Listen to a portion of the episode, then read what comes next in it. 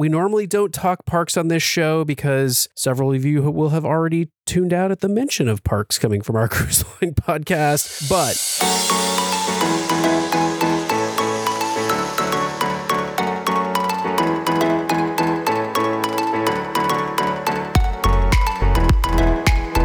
Welcome back, everybody, to this week's bonus episode of the DCL Duo podcast brought to you by My Path Unwinding Travel. And we get to start this week's show with some listener questions, comments, and feedback. We are so excited. We love it when people use the voicemail line or send us email, and we've got a little bit of both this week. So, for all of you out there who don't know, we do have a voicemail line. You can call us at 402 413 5590, 402 413 5590. We love to get voicemails, and then we include them in the show as appropriate and respond. And so, if you got questions, comments on a show, hit us up there. But for now, let's start with our first voicemail. It's all about linked reservations. Hey, Brian and Sam. Good evening. It's Josh from episode 222. I wanted to call and ask you two a question about linking reservations. I don't know a whole lot about linking reservations, and I wanted to ask what are the pitfalls and benefits of linking reservations with another travel party? I understand it can be used to dine together, but are there any other purposes that linking reservations comes into play? Uh, anyway, thanks as always for the podcast, and I can't wait to hear your next show. Thanks. Bye.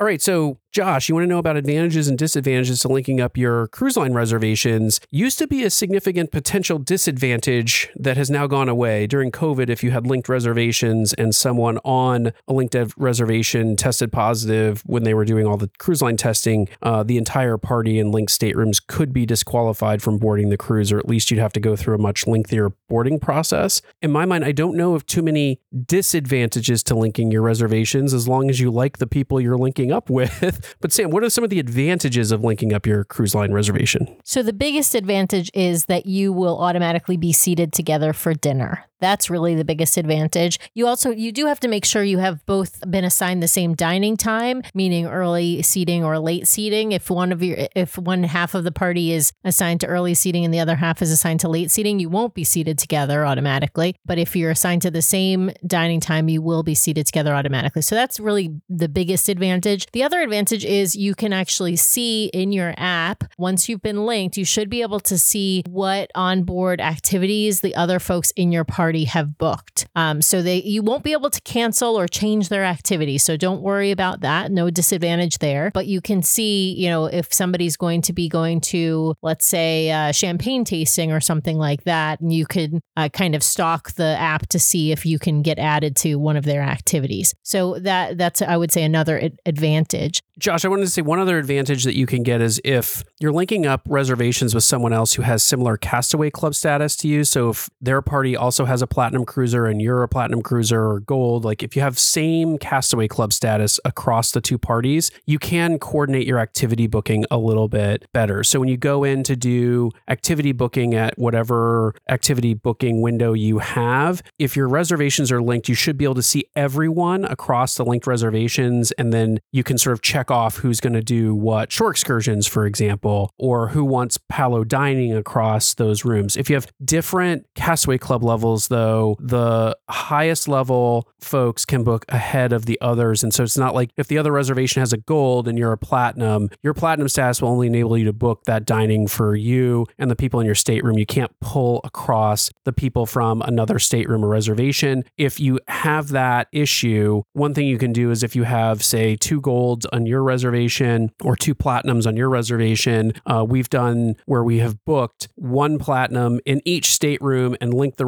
reservations so that everyone can book, you know, Palo at the same time. And then when you get to the port, you know, depending on, you know, how close you are with the other family, you can either opt to have them kind of adjust uh, who's in which stateroom at the port, or you can just leave things alone. We had a guest on a recent episode, I think, who mentioned they do this strategy a lot between staterooms, but then they just, they don't really sort it out the port. They just get an extra key card for each stateroom and just deal with it, deal with it that way. So But if you do it that way, you have to do it at the time of booking, basically. Essentially, you'll get access to see the other party's bookings. You may have some access to book things for members of the other party. You will be linked for dining. Uh, the other thing that we've talked about on our show before is if you have one party sailing in concierge, they can do some things with linked staterooms. So for like Palo reservations, concierge doesn't actually have to designate who's going to be on the reservation. They can just say uh, when they email Shoreside Concierge, I want to have a dinner for four at Palo at seven o'clock on whatever day. And so it doesn't matter whether or not those people are also in concierge or also platinum or whatever. It's just that they have a reservation for a four top table then and they can include kind of whomever they want. Same thing for like cabanas. Like we have a couple of cabanas booked on an upcoming cruise. We're linked with some other folks. We can get them added onto the cabanas once we're on board, but we just book the cabanas and then can include them. So, and I think we've also done that with some like booking like an Olaf's tea. Uh, we can include them because their reservation is linked with ours, but we can't book shore excursions for them necessarily at the concierge booking window. We have to book it at the regular opening window. So mileage may vary here as well, but those are some of the advantages we've seen with linking reservations. And again, as Sam said, the primary one is that you get to eat with the people that you want to eat with. Uh, and if you got a bunch of reservations blocked together, uh, you can get larger tables in the dining room to accommodate kind of the larger parties up to a certain point. Yeah. And if you have a really big party, but you're all linked and you can't fit at the same table, they will still put you usually in the same area. So you should hopefully be seated near each other in the dining room at least.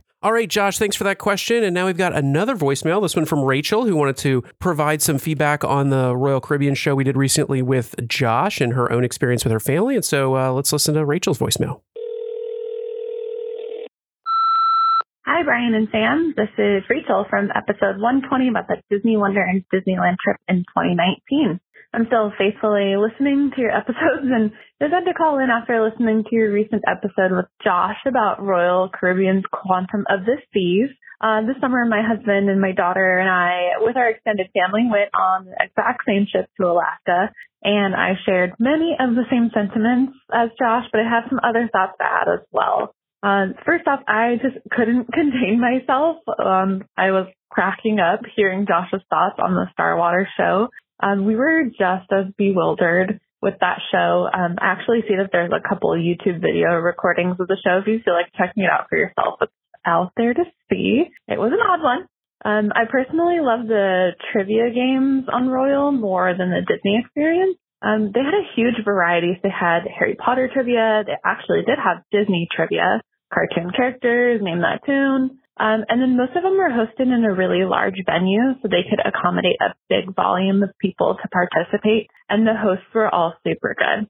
Um, I also agree with Josh that the in-room entertainment was a major disappointment um, for a seven-day cruise. It was really a bummer to not have any on-demand movies and shows. So that was definitely a one-up for Disney there.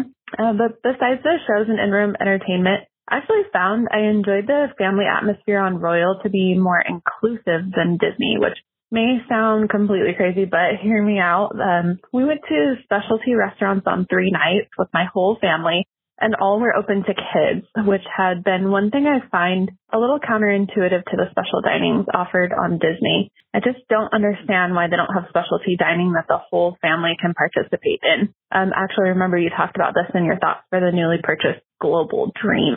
I know that kids clubs are a huge um, selling point for Disney as one of those maxed out kids experiences, but I found my family spent more time together in the family centric areas like riding bumper cars, going to dance classes, playing laser tag, rock climbing, people watching um, for the flow rider and the skydiver, and then going in that North Star observation deck we did together. So I felt that kids clubs were cool, but not the central point where kids wanted to be, which just meant more time together as a family. Um, I know Disney added that new activity space on the Wish, so I hope that they continue to do more spaces like that on Royal, uh, like they do on Royal. So they're not targeted towards just kids or just adults.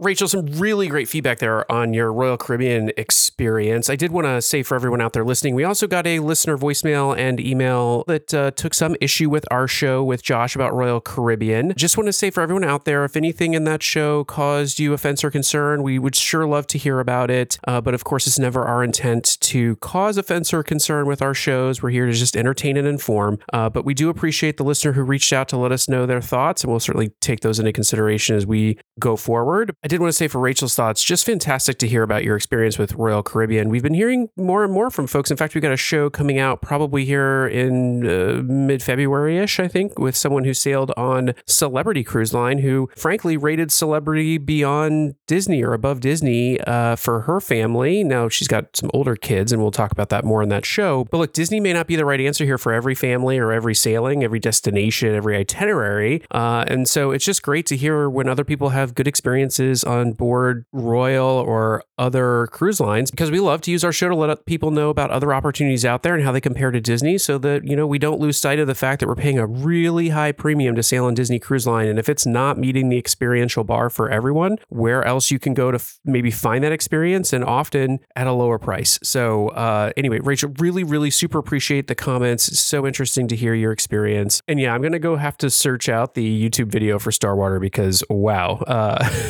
now, after two reviews, I'm super curious and I don't know that I want to pay the cruise fare just to see it. So we're going to head out there and check that out. Awesome. Now, Rachel also hit us up with an email after because our voicemail line is limited to three minutes. She started into a question but got cut off. And so she sent us an email, and I wanted to be sure to include that in the show so that we could answer it. So Rachel's question to us reads Hey, Brian and Sam, Happy New Year. Question I was hoping to ask you both was for your thoughts on the West Coast being the home to some of the older ships in most cruise line fleets. We've held off on booking a new cruise because I want to again sail from San Diego or maybe the LA area, but I want to feel like I'm getting something new and different, and I feel like we're getting shorted not having a chance to have the Dream or Fantasy visit our region. Even Royal has an older ship, and I just don't want to go backwards from what we experienced on Quantum. What do you think is the reason why Disney hasn't offered a Southern California cruise during the summertime on a newer ship? Take care. Great question, Rachel. I want to start by getting Sam's thoughts. Okay, so this is a tough question because I am, have to get into the mind of the company rather than my own mind and sort of in in thinking about why it might be that these cruise companies have their older ships over here and have their newer ships over in the Caribbean or out of Florida for the most part. But I think it really probably comes down to two things. I think dollars and cents is really one big thing. There are more people that are cruising out of the Southeast um, because of the cruise destinations, right? You can go to more places from Florida than you can from California. From California, you're really uh, the closest places you can go to are all Mexican ports.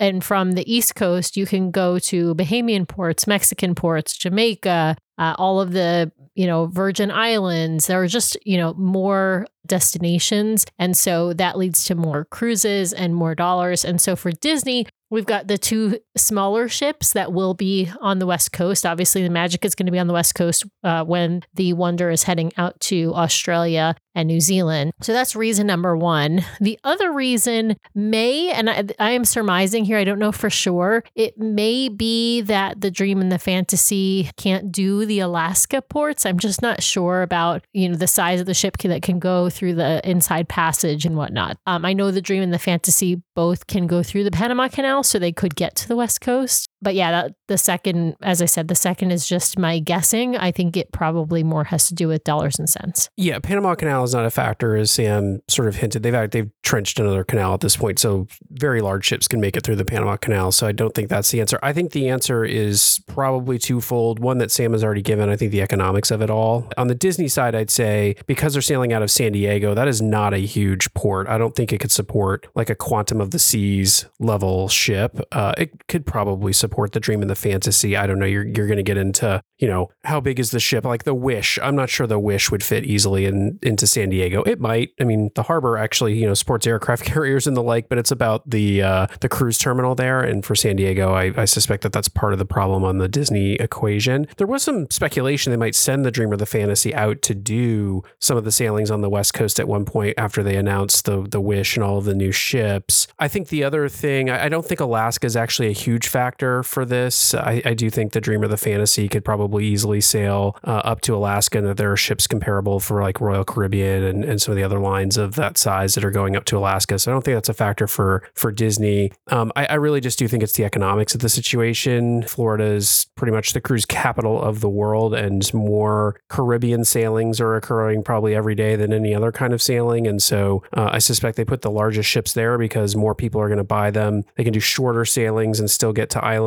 you know, and do a San Diego sailing. Your itinerary for a three night sailing is going to be Ensenada and back. There's nothing really you can do. I mean, it's like going to Nassau and back. Uh, but more people will get on a ship to go to the Bahamas and sit on the ship. Uh, the other thing is weather. I think might play a factor here. Not you know from the sense that the Dream and the Fantasy couldn't handle the weather on the West Coast, but you're not going to load up a cruise ship in 60 degree weather out here in San Diego in the you know the winter time in Southern California uh, as easily as you could load up a cruise ship in the Caribbean. So you know I think they're sending the capacity that they think they can reasonably fill and do reliably fill. Uh, now as the comes online and we get the uh, the last ship that was announced, not the Global Dream because I don't think it will impact in this market. Uh, you, you, might see something like the Fantasy or the Dream come out this direction if they redeploy uh, one of the legacy or classic ships elsewhere. The only other two things I was going to say is that in the old rotation, the smaller ships, Panama Canal aside, would go to places like New Orleans and then Galveston and then to San Diego. And again, from a port standpoint, like I do not think the Dream of the Fantasy would fare well sailing up the Mississippi River. I'm sure it would fit if it had to, but I think it's also just the size of these ports that they're sailing out of these ships. Uh, Galveston, we haven't visited. I'm sure they probably have some larger ships, but also seems like older ships. Again, smaller ports. So are they going to be able to fill a Dream or Fantasy? Uh, and then the last thing that I would just say is, as they have now moved to have the Wonder head over to Australia and New Zealand, it could also be a function that they want the smaller ship out here as they test those markets. Again, capacity. They don't know how much they're going to be able to sell out those sailings initially. And so they don't want to commit themselves to a larger ship that they could definitely fill back east. So would love to see the Dream or, the Fantasy make their way out here. Would love to see the Wish spend a season out on the West Coast. Uh, but I have a feeling that is just not in the cards for the foreseeable future, uh, just based on the capacities. I would frankly love to see them move a ship up to LA. Uh, San Diego is a great port to sail in and out of, but it's always been baffling to me that Disney does not have a ship that ports out of the LA area so that you could go to the park in Anaheim and then hop on a Disney cruise. You have to drive 90 minutes south to uh, to get to a cruise. But anyway, that's our best guess, our best answer. If other listeners out there have an idea as to why it might be the case or disagree with us or have a different idea, call the voicemail line. With that, we do need to take a quick pause to recognize our show sponsor, and then we will be on to the main part of the bonus show.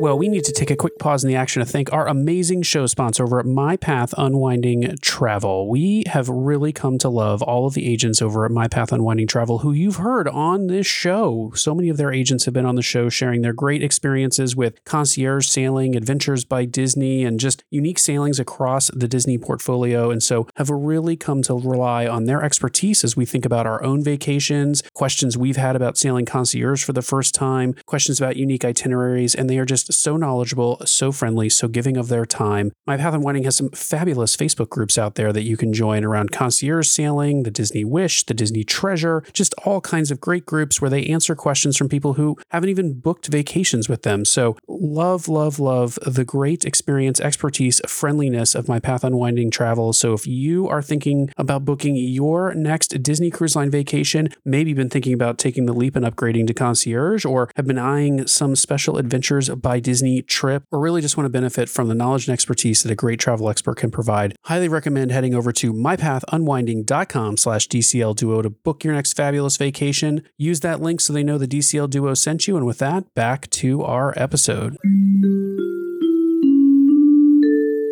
We normally don't talk parks on this show because several of you will have already tuned out at the mention of parks coming from our cruise line podcast. But we wanted to talk about our New Year's Eve trip to Disneyland following our last cruise. We thought it might be of interest to people to hear both how we got up to Disneyland, uh, what that trip was like, and then what it was like to spend New Year's Eve at Disneyland uh, this year. We've we've done New Year's Eve at Disneyland in 2019, I believe it was. Uh, we did New Year's Eve, uh, and it was a lot of uh, a lot of fun, and so we we're looking forward to doing it this time. We disembarked the Disney cruise at about 8 15, 8 30 in the morning and got an Uber, got out of, you know, customs and passport control, got an Uber and headed over to the airport. We rented a car to do the transfer for two reasons. One, I looked at doing some private transfers from the port of San Diego up to Disneyland, and they were all running somewhere around four to seven hundred dollars, depending on the provider. And uh, it was a pretty variable cost. I couldn't sort of find a consistent price point. But all that said, I was able to rent a car from Enterprise, a one way rental, using a discount that I have uh, that ended up costing us about $600, actually a little less, to get from the airport up to Disneyland. Then we had the car for a few days and then dropped it off at Orange County when we flew out of, of John Wayne Airport there. The two reasons I did it one, it actually cost about the same or in some cases less than what the private transfer was going to cost. Actually, probably would have been less because the transfers I looked at were only from the port to San Diego and didn't include the transfer from the hotel over to the airport at the end of the day. Uh, it also gave us a lot of flexibility. So when we drove up from San Diego, we could detour off. And in fact, we did to visit with uh, a friend of ours, Arthur, and his kids. So Nathan could hang out with them at a park for the day, which was a lot of fun. Uh, so stopped off in the Irvine area to, to do that. Then we went and had lunch on our own off Disney property and then headed to the Disneyland Hotel. Uh, the drive from San Diego to the Anaheim area is not difficult. You take I 5 north, and then uh, depending on where you're going, you might get off at 405 or you might stay on I 5. But uh, it's pretty much from the port to the highway and then just keep going. So fairly straightforward drive. I think it would t- normally take you about an hour to an hour and a half, maybe maximum of two hours with traffic to get from San Diego to the Anaheim resort area for Disneyland. Uh, we disembarked the cruise line on a Wednesday, a Wednesday of a holiday week. So traffic was not terrible on the highway to get up north. So it took us probably about an hour to get up to Irvine and then another half hour or so from Irvine to Anaheim. It's hard to know because in the middle of playing in the park, Nathan stepped on a bee, which caused us to have to detour to get some bee sting remedy medication. Uh, don't ask why he was playing in a park without his shoes on. We just won't get into that story, but he was. And so uh, we had to do that. And uh, yeah, and we also stopped for lunch along the way. So we were a little bit more leisurely getting into Disneyland that afternoon. We did stay at the Disneyland Hotel this time. So uh, stay at the Disneyland Hotel. We decided to try out a one bedroom room at the Disneyland Hotel uh, and also had the club level. Uh, I have some thoughts about the room and club level, but maybe I'll just pause and get Sam's thoughts on the resort room and the club level amenities at Disneyland. The room was nice. It was humongous, but that's the case with all rooms at the Disneyland Hotel. Spoiler, I bet the new tower will not have large rooms, uh, the new DVC tower, but all the rooms at the Disneyland Hotel are quite large. This one bedroom was humongous, so that was nice. Um, however, we had a nice view of the construction site, and throughout the day, uh, from about 8 a.m. to 5 p.m., construction was going on and it was quite noisy. Thankfully, because it's a union operation, they end at 5 and they also were not doing construction on the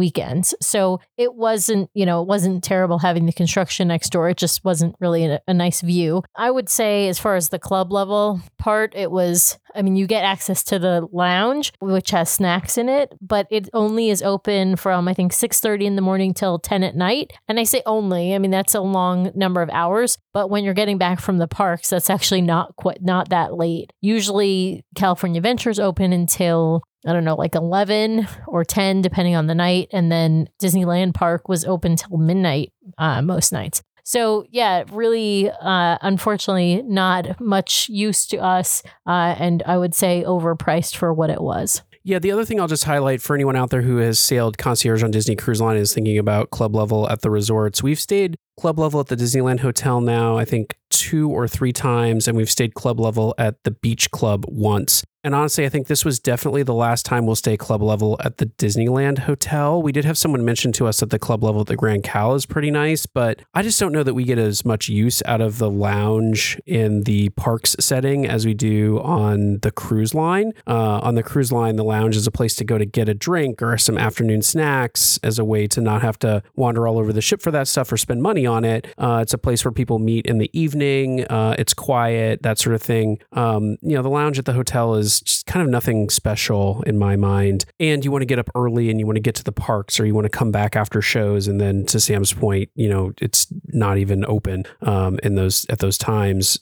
necessarily. The other thing is the the key difference for those considering club level at a park. The concierge host on the cruise line can do a lot for you, and they will do a lot for you. And so, if you want to make a, another dining reservation, or change a dining reservation, or book a spa, or deal with a restaurant reservation, whatever it is, like they will do that stuff for you. We have found that our experiences with club level at the parks is very much like we'll say, well, actually, this trip uh, Sam had a Napa Rose reservation for, I think it was six people, which is kind of the maximum you can book online for Napa Rose. But we had two other friends who wanted to join us. And so we asked the concierge when we checked in if they could help us, you know, by contacting the restaurant and seeing if they could accommodate two more people for our reservation. And they were basically like, oh, we'll just go in the app and try there. And it's like, well, I can't go in the app because the maximum number is six people. And so then they said, well, you can just call the restaurant directly. And we were sort of like, why can't you call the restaurant? Like, isn't this what we're paying for? For is the access to the concierge. So I think over time, the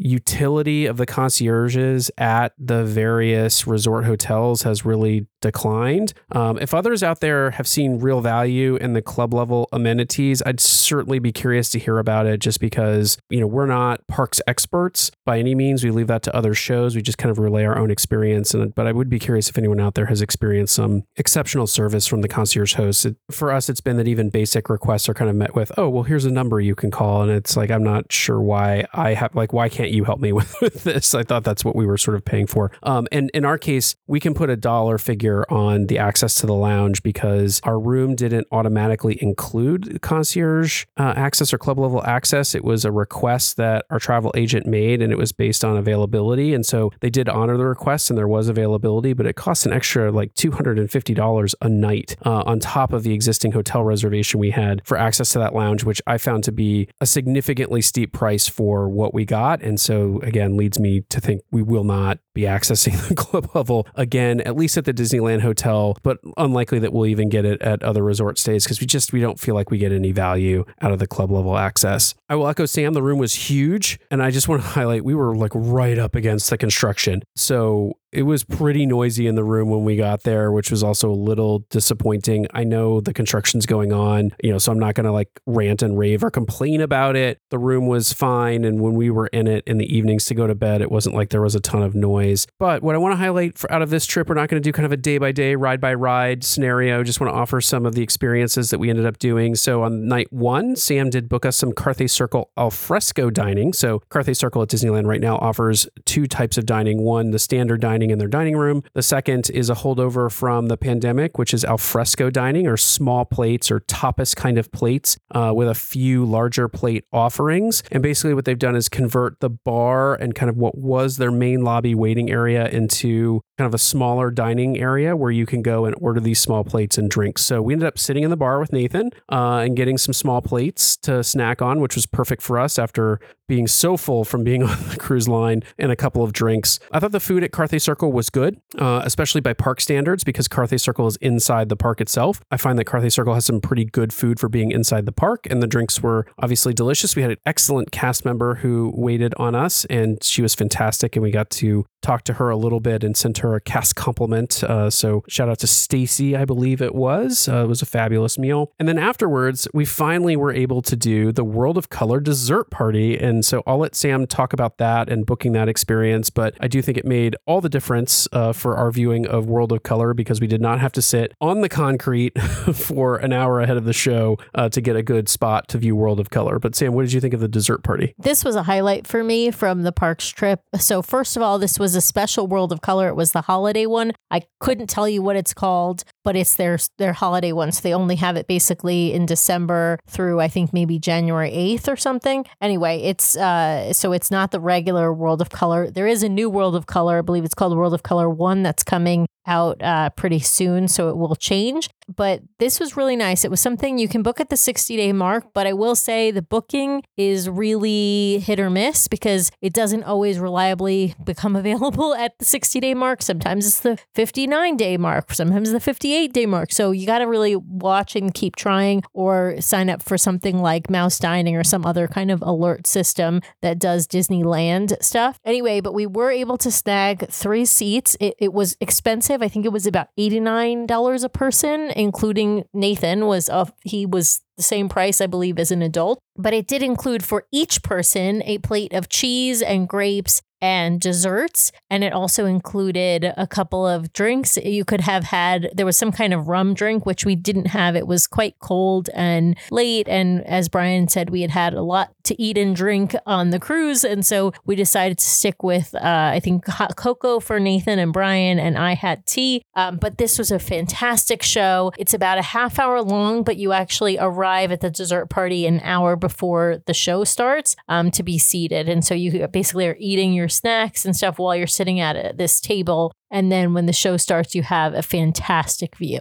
Yeah, I just want to say the show was really good. So it's a holiday version of the show. We had heard from our friend Chris Bright over at the DCL podcast. That it was one of her favorite versions of the show, although she said she was in the minority of viewers on that, which I found interesting because I thought it was really spectacular show. I was blown away we've seen World of Color before and it's always really spectacular and there's lots of water and fire and just all kinds of those elements. I don't recall having seen though they had lights all over the Incredicoaster uh, and they were using those as a backdrop as well in addition to the water features. I thought the holiday elements from the movies were really cute. Nathan really liked it. At one point I looked over and he just seemed to be enthralled watching the show. So I thought it was really really good. So I'm not sure why people wouldn't like the show, but I really enjoyed it and we really had a good time time there. One of the other experiences we got to do actually the next night was that we dined at Blue Bayou and coupled that up with a Fantasmic dining experience. And so I wanted to pause for a second on Blue Bayou. The last time we ate in Blue Bayou was probably in 2019, maybe even 2018. Uh, and I don't remember the menu being all that remarkable. However, we found out on this trip that they have just started a new menu at Blue Bayou. It's about a month old now. And I thought the food was actually fantastic. Now, the service was a different different problem. Uh, I don't actually think our server was necessarily the issue. I think the restaurant was overwhelmed, and I can't tell if they're just not staffed up or if they maybe had some people out or vacations or what it was. But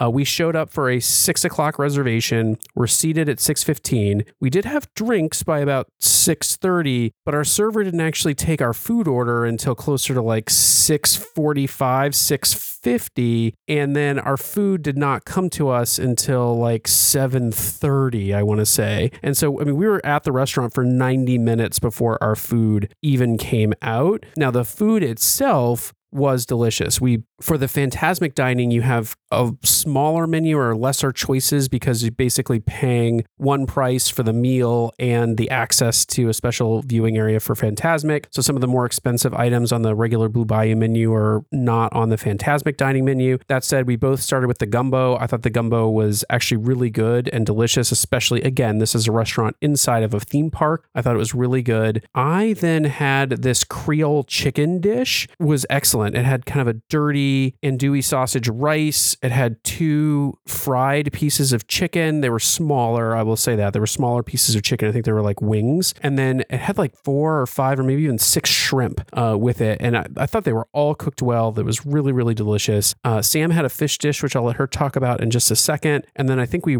all ended up getting a dessert sundae at the end, which was good. It was a it was a Disney sundae, and I don't think Disney makes a bad sundae. uh, so that was good. Service was slow, which is something that they can can improve. What they can't always improve is food quality. And there, I thought the food quality was excellent. The portions were good. You could tell they had really stepped up their game in terms of food. But Sam, how was your fish? My fish was excellent. It was a, I believe it was a sea bass, and I couldn't tell you what all came with it, except that there were some definitely like some mango flavors and capers and stuff in there, and it was just really, really good. The I will say the price on this wasn't bad because it was eighty nine dollars for per per adult or person over 10 year 10 and up and it was only $35 for guests ages 3 through 9 so for nathan it was you know i mean it was his appetizer was just basically some carrot sticks um, but uh, i thought for him you know that price wasn't bad because it included the the reserved seating for Fantasmic when i say reserved seating though i mean on the ground seating not um, there's no chairs there's no dessert package or anything like that it is just a essentially a roped off area. So at the end of your meal,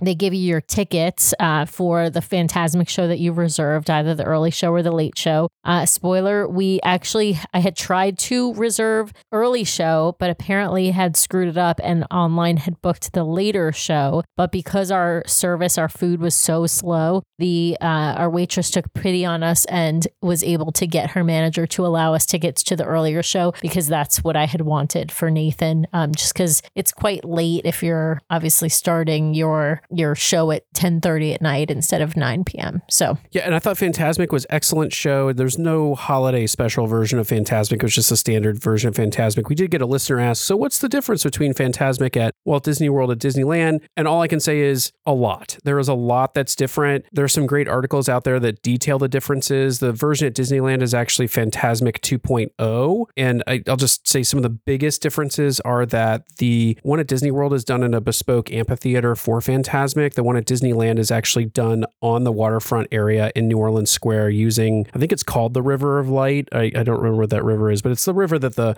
the river bell sails down and the big pirate ship sails down and people canoe on. And so because of that, they're able to both use the river in the show and also the boats. And so the pirate ship makes an appearance and has a Pirates of the Caribbean show that happens in the middle of it. Uh, the river bell comes, or the lady bell, I forget the name of the ship now. I feel bad about it. But the, the riverboat comes down with all the characters and Prince, like every character is on the ship waving and Steamboat Willie Mickey is driving it. Some of the effects are a bit bigger in the Fantasmic at Disneyland. The dragon is much more well developed at Disneyland than the one at Disney World. And so there's there's not to say that Fantasmic at Disney World is not fantastic. You should go and see it. It's a great, great show. Um, they also have some extra scenes or different scenes at the one in Disneyland, including a scene with the genie. Uh, and so it's two very different shows. So there's a lot of difference between the two. So just because you've seen it at Disney World doesn't mean you should skip it at Disneyland. I think it's really, really worth it to see. And the Disney World show, I should also say, is based on the one at Disneyland. Disneyland had the first Fantasmic. Uh, and so the Walt Disney one, also one to see. Just they're two different shows. So if you've seen it at Disney World, I'd say see it at Disneyland. If you've seen it at Disneyland, I'd say see it at Disney World. So that brings us to Festival of the Holidays, which was going on at Disney's California Adventure. It's uh, kind of like a pared down food and wine.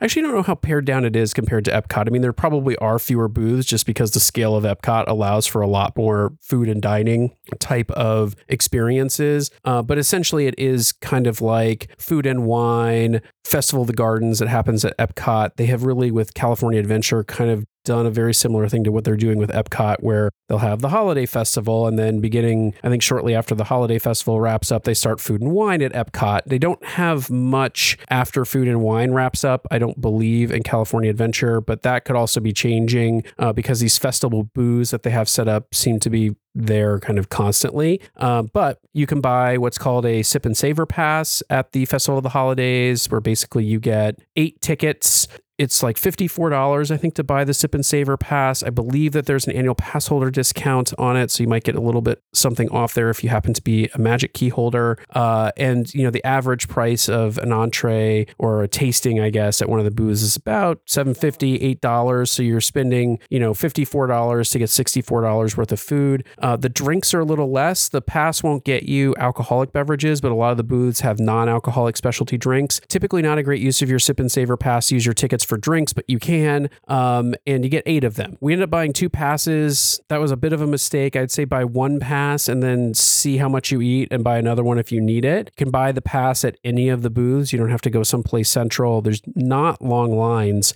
uh, at the booths this time around. In the past, in the summertime, we've seen a little bit lengthier lines to get food or buy passes. Uh, but this time around for Festival of the Holidays, we were mostly able to walk up to booths. Now, we did tend to eat on the earlier side, and we actually bought our passes one evening as we were leaving the park for the to use for the next day. I think we bought them on the first night actually. But it's great. You just walk up, order what you want. There's a little booklet that tells you what each booth or stand has, so you can kind of pre pre plan what you want. Some of the restaurants uh, also participate and have some special offerings that you can use the pass for. Uh, and so we tried some things like loaded latkes, which is also a fun thing that they do. They have food themed to each of the major holidays around this time. So they have some food that's tied to like Kwanzaa and some food that's tied to Diwali and some food that's tied to Hanukkah. And so we had some latkes, we had some curried mac and cheese. Uh, we had a lot of, uh, I would say, like Mexican themed dishes that were really good. They have booths that do just desserts. We didn't really try those, but I thought overall the portions were really nice. They were totally shareable, so you didn't need two passes at each booth. Uh, most of the food was really good. Some of it, you know, we were like, nah, it wasn't my favorite, but it wasn't bad uh, by any means. Uh, so just kind of a fun way to grab some snacks around California Adventure rather than planning for like a quick service or a sit down dining if you happen to be there during either Festival of the Holidays or uh, California Adventure Food and Wine Festival. So that evening, we did have dinner at Napa Rose. So we did have to pace ourselves with that sip and savor pass. And it was so nice because we got to meet up with a bunch of our friends who we met through the MyDVC Points community. Shout out to Chad for introducing us to so many great people. Included in our, our dinner at Napa Rose was, of course, myself, Brian, and Nathan, and then Gina, Brandon, Shannon, Nick, and Steve. Of course, we have to go all the way to California to hang out with Nick and Steve, who live here in the Seattle area area. Um, but it was really nice to spend time with all of them and have a lovely dinner with them at Napa Rose. Uh, I will say, uh, highlight always at Napa Rose is the Smiling Tiger Salad, I believe it's called, but it's fantastic. Yeah, all the food at Napa Rose, in my opinion, is amazing and delicious. The service is great. And I will just continue to plug Napa Rose as one of the best restaurants in the Disney parks system, uh, on par in my mind, or even better than Palo on board the cruise line. Uh, and what I love about it most is that they're so accommodating for kids. And Nathan always has this like excellent mac and cheese dish that they make there. Not surprising since he got Mickey mac and cheese every the cruise line. Um, but it's just great to be able to go have like a really nice fine dining meal and a relaxed atmosphere. You know, relaxed dress because you know they're accommodating people coming in from the parks. You can dress up if you want. They do have a chef's table, but they also accommodate kids, and so you can have this like nice meal with your son or daughter or family there, and not feel like you have to find some way to get them a babysitter or put them in a kids club. So love, love, love. Uh, last thing I just want to mention was New Year's Eve at the parks. Not a great time this time around for New Year's Eve, but not with anything to do with Disney. The weather in Southern California was just terrible on New Year's Eve. We got a little bit of park time in the morning, but it pretty much rained the entire day. Uh, our friends Nick and Steve, who had World of Color on New Year's Eve evening, were completely drenched. Uh, basically, Southern California had the atmospheric river roll through. And so, starting early in the morning, it was drizzling. And then by noontime, basically the wind and rain just started to pick up steadily. They ended up having to cancel fireworks. We actually made a point to go to the lounge that evening in the hopes of seeing fireworks and got there early to get a seat, and they they canceled them pretty quickly, which was not at all surprising to us because there was a wind advisory out for the evening. Uh, so no fireworks. Uh, the Disneyland park sits right in the heart of Anaheim, so if the winds get too high, they have to cancel fireworks. And in our experience, it's not infrequent that they cancel those those fireworks. To be perfectly honest, but uh, didn't get to see them on New Year's Eve. They were handing out some fun hats and uh, like horns for New Year's Eve. We heard that that was going on in the parks as well and lots of dance parties throughout the parks. We've been there on New Year's Eve, and they usually have a great fireworks spectacular and lots of overlays and fun music and DJs and dancing. So it, it is fun to do this year, not so great because of the weather. Um, but we did get to experience Trader Sam's on New Year's Eve. So we have, however many times we've been to Disneyland, which is a lot, we've never been able to make it inside of Trader Sam's. We've always had drinks on the patio or snacks on the patio. We've never been able to go into the bar. Uh, it is tiny as a tiny bar. It probably had maybe 10 tables in the entire place place plus some bar seating. Uh, so hard to get a reservation there. Uh, but we had our New Year's Eve dinner at Trader Sam's and it was a lot of fun. I think what I liked most, the, the food was good. The drinks are amazing at Trader Sam's, which should not be surprising because it's a tiki bar. But I think what I like most is they have a show element to it. And so all of the waiters and waitresses are supposed to be essentially washed up Jungle Cruise skippers. So our waiter introduced himself by saying that he had had seven boats sink. So put him into Trader Sam's, and then they would make Jungle Cruise type puns when they would bring your drinks over or when you'd order something. So I think the first drink I ordered was the tiki tiki tiki tiki tiki rum, and the server immediately said, "I think you missed a tiki in there somewhere," uh, or I couldn't tell what you were ordering. without the without the right number of tikis. Uh, but the drinks were fantastic. So we tried the poo poo platter and we had the ramen. Uh, both were were very good. I preferred the poo poo platter. I think Sam liked the ramen a lot. Nathan had a kids burger basically. Uh, but there's this fun show element with it with the staff. There's also some stuff going on inside the bar itself that I won't get into with like erupting volcanoes and storms and uh, air raid sirens and things like that. But so it was fun. It was fun to be in there. The only thing that was a little disappointing, but you know, under totally totally understandable was just they have like a 90 minute limit on the table. So once you step in the restaurant, you got 90 minutes to have your food and drink and then get out. No big deal for us. 90 minutes is plenty of time and you can always get a drink to go uh, if you want. So I grabbed a drink to go on my way out of the out of the bar and uh, took that with us up to the lounge. And there was no like shortage of servers given the sort of small number of tables. We had a very attentive server and I thought the food was good and the atmosphere was a lot of fun. So Sam, anything you wanted to add as we wrap up this uh, our New Year's Eve at uh, Disneyland? I just wish it wasn't raining so hard, but it was fine. We had a really nice evening, as we said, and the you know spent some time in the lounge, got some desserts there, and then headed back to the room and just uh, turned on the TV just in time to catch the uh, the clock strike midnight on the East Coast, meaning 9 p.m. for us. All right, so fun time at Disneyland for us, and uh, we're going to wrap it up there and uh, appreciate all of you listening. Happy New Year, everyone. Happy New Year. As always, thank you so much out there for listening to our bonus show this week. Please remember to subscribe to the podcast so you can keep getting great content from the DCL Duo each week. Please also head over to Apple Podcasts and leave us those five star reviews. And if you leave us a written review, we will read it on the air in our main show each and every week. We love connecting with you, our listeners, and hearing your feedback. So head over there, leave us a review. If you'd like to send us a question or be a guest on the show, please email us at dclduo at gmail.com or reach out to us on social media at DCLDuo. You can also connect with our show via our voicemail line. If you'd like to send us a question, a comment, or otherwise have us address your feedback on the air, then just leave us a message at 402 413 5590. That's 402 413 5590. If you'd like even more great content from the DCL Duo, you can always browse to youtube.com slash DCL Duo for our vlog. If you'd like to help support the show, you can always browse to patreon.com slash DCL Duo and choose from one of our monthly support tiers. We really do appreciate each and every one of our Patreons out there for making this show happen each and every month. We also really appreciate our amazing show sponsor, My Path Unwinding Travel. So if you're looking to book your next fabulous Disney vacation, head over to www.mypathunwinding.com slash DCL Duo to book your next fabulous vacation. Use that link so they know the DCL Duo sent you. The DCL Duo podcast is not affiliated with Disney Cruise Line, the Disney Company, or the Disney family of theme parks. The views expressed on the show are solely those of the individuals on the podcast and in no way reflect the views of Disney Cruise Line or the Disney Company. If you have questions about a Disney cruise or a Disney vacation, please contact Disney directly or your own travel agent. Thanks again for listening, and we'll see you next time for another fabulous Disney adventure with the DCL Duo. Good night.